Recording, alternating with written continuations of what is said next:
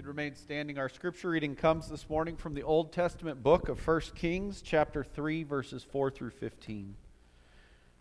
King Solomon went to Gibeon to offer sacrifices, for that was the most important high place, and Solomon offered a thousand burnt offerings on that altar. At Gibeon, the Lord appeared to Solomon during the night in a dream, and God said, Ask for whatever you want me to give you. Solomon answered, You've always, or you have shown great kindness to your servant, my father David, because he was faithful to you and righteous and upright in heart. You have continued this great kindness to him and have given him a son to sit on his throne this very day. Now, O Lord my God, you have made your servant king in place of my father David. But I am only a little child and do not know how to carry out my duties. Your servant is here among the people you have chosen, a great people, too numerous to count or number. So give your servant a discerning heart to govern your people and to distinguish between right and wrong. For who is able to govern this great people of yours? The Lord was pleased that Solomon had asked for this. So God said to him, Since you have asked for this, and not for long life or wealth for yourself, nor have asked for the death of your enemies, but for discernment in administering justice, I will do what you have asked. I will give you a wise and discerning heart, so that there will never have been anyone like you nor will there ever be. Moreover, I will give you what you have not asked for, both riches and honor, so that in your lifetime you will have no equal among kings. And if you walk in my ways and obey my statutes and commands as David your father did, I will give you a long life. Then Solomon awoke, and he realized it had been a dream. He returned to Jerusalem, stood before the ark of the covenant, and sacrificed burnt offerings and fellowship offerings. Then he gave a feast for all of his court. The Word of God for us, the people of God. Thanks be to God. If I can invite you to be seated, please.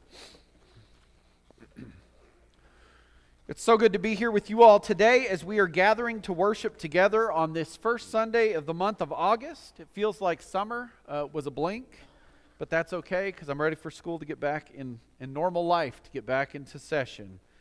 Uh, last week, we began a six week sermon series where we're looking at just some fun board games that many of us have played, and we're finding the way that how playing the game can help to connect us to the Bible, or at least can help us to think creatively about the Bible and what it means for us to be a people of faith, either in seeking wisdom, as we talk about today, or in last week in the way we make choices. Last week we looked at the fun game Operation as we looked at Matthew 7. In Matthew 7, Jesus is talking uh, to the Pharisees and to the disciples and to the great crowds. This is the end of the Sermon on the Mount. And he tells the Pharisees, as well as followers of him, that the only change that they can bring about is the change in themselves. Because he knew them, he knew their temptation, and he knew that it would be our temptation for us to focus on everything else and everyone else's lives and to not focus on our own. And so Jesus talked about how the only change that you and I can engage in, or that the followers of Him can engage in, are change that we bring about for us. We're the only one who can repent of our sins. We're the only one who can choose to accept Jesus into our heart, or who can invite the Holy Spirit to guide us and direct us in a way like no other. I can pray it for others, I can hope it for others, but when it comes to Jesus really changing your heart, you're the only one who can do that for yourself. So, today we're going to be talking about the game of life, and I'll be honest, uh, this is probably one of the games that everyone has a copy of some version in their home, although I appreciate you saying it wasn't one of your favorites.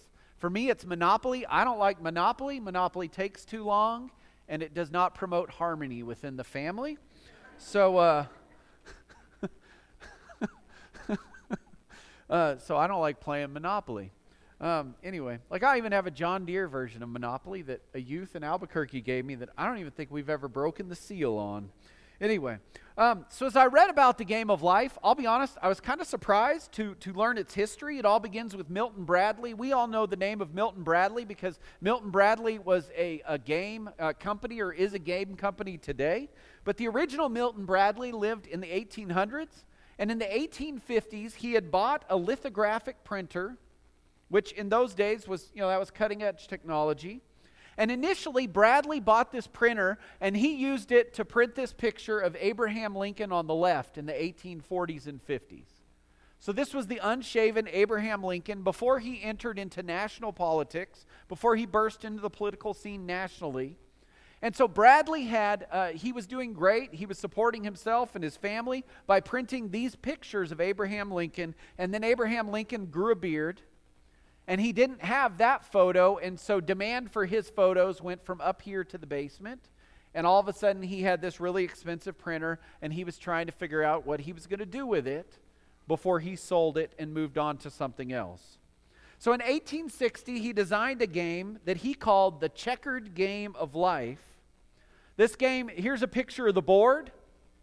Um, it was fashioned after a checkerboard, as you can see, and on each square there are different decisions or things that you are supposed to do. Now, Bradley based his game on helping people or helping young adults or teenagers or children to develop a moral life, to make moral decisions that are important. And so that's what he focused on in the designing of this board. He even took off some. Um, uh, so because he wanted the game to be both fun and also for people to, to for it to reinforce moral living Additionally, he did not choose to use dice for his game because he associated, in those days, dice was associated with gambling. And so over time, so he chose to, to have this spinner. And over time, the game was adjusted slightly. Uh, there was a square labeled um, suicide that has since been removed. Um, and there were a couple of other squares that um, in the 1860s were fine on the game, but really in a game today, they wouldn't include them. And so this game's over 100 years old. When they renamed the game on its 100th birthday, they uh, called it the Game of Life. The game was given the mountains, the plastic mountains, and the buildings, and the other things that you and I know of it. In 1999, as it got older, uh, they began printing other versions of the game, such as Extreme Reality, Super Mario. Uh, we, we have a, is it an iPad version on the iPad? Um, I'll be honest, I Googled versions of the game, and did you know there is a Pirates of the Caribbean version? And if you'd like to spend $130, you can buy it on Amazon.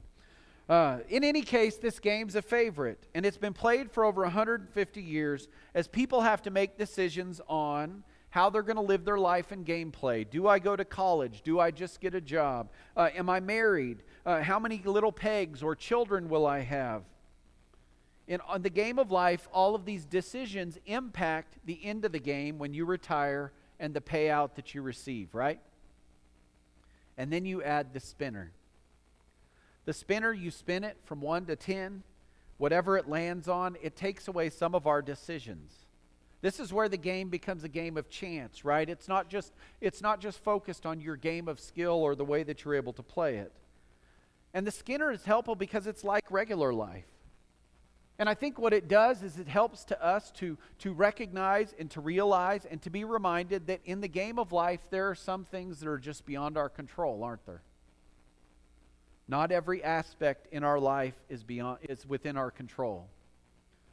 Accidents happen out of our control. Good fortune happens. That can also be out of our control. Health is both in our control and out of our control. Job, everything. But no one makes their decisions in life based on a spinner, do they? Has anyone ever made a decision based on flipping a coin? I don't have a coin in my pocket. Um, I mean, you could flip a coin for something fun, like whether you're going to have chocolate or vanilla icing, or you know, or cake or ice cream or whatever. Uh, deciding what restaurant you're going to go to, what movie you're going to go to. Uh, some decisions are okay when we leave them up to chance, right? Because they don't have a lasting uh, effect. But other decisions are way too important. They're way too significant for us to make or for us to leave them up to just flipping a coin and seeing what happens. And so I think this morning that's where this ties into our scripture. That's where it ties into what it means to live as a Christian, what it means to live as a person of faith in response and in relationship with God. Because King Solomon, when he became king, knew that there was something he needed that he was lacking. Or maybe he had wisdom. Obviously, he had wisdom because he was willing to make this ask of God. But I think he realized that he needed it in even greater measure. And so in our scripture this morning, we've read from uh, 1 Kings chapter 3. In this passage of scripture, Solomon has just received the kingship from David. David has grown old, and his son Adonijah has tried to, to claim the kingship for himself. Solomon's mother, Bathsheba, goes to, to King David and reminds him that he had made a promise to her uh, after their adultery, when their first child together died, that, that her child would be the one that would succeed him as the king.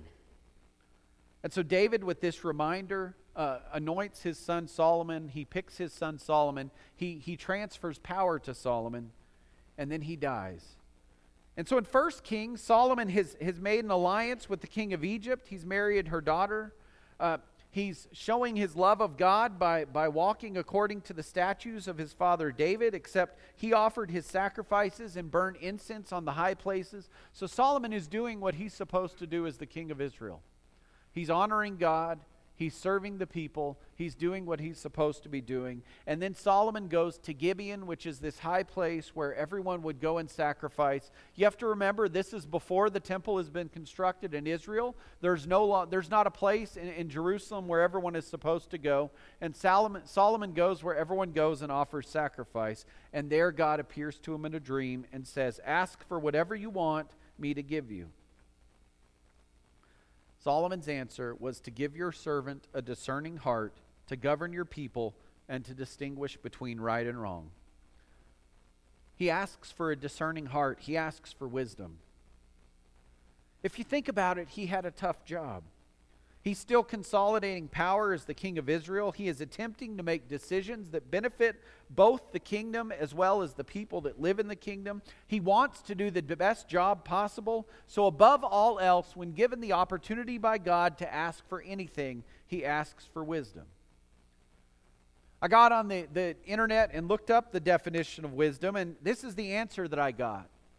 Did I not put it on a slide? I forgot to put it on a slide. Okay, so you're just going to have to listen to it. It says the quality of having experience, oh, there it is, knowledge and good judgment, the quality of being wise.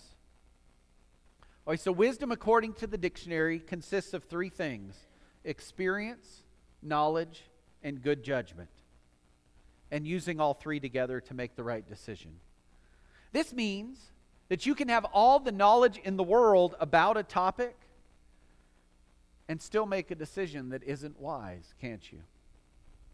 I can certainly think of times, I'm sure all of you can think of times or of people in your life, or maybe even your own experience, where you have known everything knowledge wise about a topic, and the decision you make or that someone else makes is not a wise one. I know I've done that. What about experience? When we make a decision, how often do we actually base our decision on experience that we have previously? Or how often do we make decisions without considering experience and then we find ourselves in the same position that we were before, either with the same person or with other, or with other things? Do we really look at experience when we make decisions? I mean, it's like going to a contractor and they know that you know they didn't finish the job the first time, yet you hire them in your new house to do the job a second time. How's your prior experience? Friends, we, be, we would be displaying wisdom if we made a decision based on prior experience. That's what it says. What about judgment?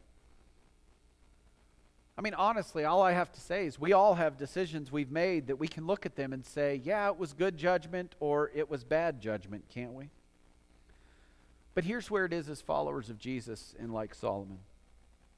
Acting in wisdom involves a combination of all three of these. It involves knowledge, it involves prior experience, it involves good judgment, but it also involves one other necessity that's the most important factor, I believe, in making decisions and that's the necessity that Solomon identified in his life when he answered and when he, uh, when he looked to the Lord, is we need God's guidance. Solomon realized that for him to be truly wise, for him to be someone who truly could, could model um, you know, a combination of knowledge and prior experience and good judgment, he realized that he needed God's help. And that on his own, he wouldn't be able to do it. He needed God's help. He needed God's discernment. He needed God's clarity to make decision, decisions that didn't just benefit him and didn't just benefit the people, but decisions that also glorified God Himself. And I would say that's the important addition that we need. when it comes to making decisions in our lives. We need wisdom that's not just a combination of knowledge and of experience and of prior and of judgment, but we need wisdom that is guided by God Himself. As we seek to discern and, and seek to follow His will as followers of Jesus, we have this opportunity to, to turn to God ourselves and to invite God to, to dwell within us through the power of the Spirit. When we seek God's guidance and input in our decisions, we may find out that God provides us clarity when we make a decision. We may also find that God is going to say, No, that's really not where I want you to go. Go look somewhere else. We may find guidance. And we may find a time where we see that something that we feel is, is in the spotlight for us, that God has said, That's not for you. Shut that door. Go this way. But here's where it ties into our game today. See, some decisions in life are just too important for us to flip a coin or for us to spin a wheel. Is it fun? Sure. For unimportant things, for inconsequential things. But for things that are important, for things that are life based, for things that are faith based, they're just too big for us to leave it to chance. We have to give it to God. And that's why we need to seek the wisdom. We need to seek the will of God. We have to pray for the little decisions. We have to give God the big decisions. We have to pray that God will take the, the areas of our hearts where we've become hard hearted or, or and weaken them so that we can be molded into His image and we can follow His will. We can follow His purpose and we can follow His plan for our lives. But to do that, it takes humility. And it takes us trusting. And it takes us asking God to give us His wisdom, to use us according to His will, and to help us to become something that is far greater than anything that you or that I can do or be on our own. Yes, we need wisdom. We need wisdom that consists of knowledge, of prior experience, and of good judgment all mixed in with an even greater portion of submission to God and guidance by His Spirit. Amen.